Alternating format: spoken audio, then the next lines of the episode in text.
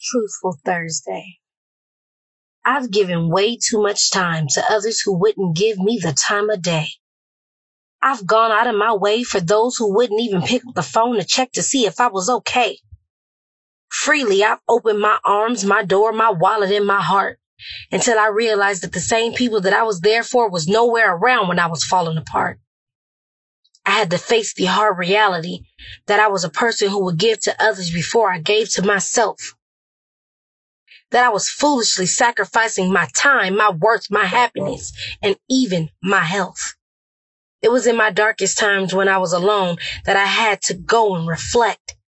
It was then that I learned that it was boundaries that I had to set.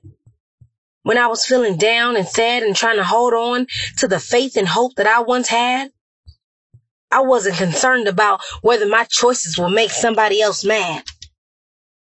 I started to develop a new attitude and I realized that people are entitled to their feelings and they're responsible for their own choices that they make. I understand that boundaries, expectations, rules, and standards is something I have to make for my own sake.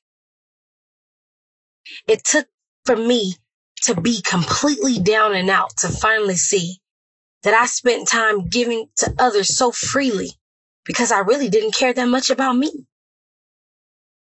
I had to find myself and really learn to love every part of who I am and what I stand for. I had to pick myself up and rebuild everything that was torn. I had to give myself permission to say no to the things and people who interrupt my peace of mind and be okay with knowing that everyone does not deserve my time. Truthful Thursday. Be true to yourself. You have the power to create change. You are worthy.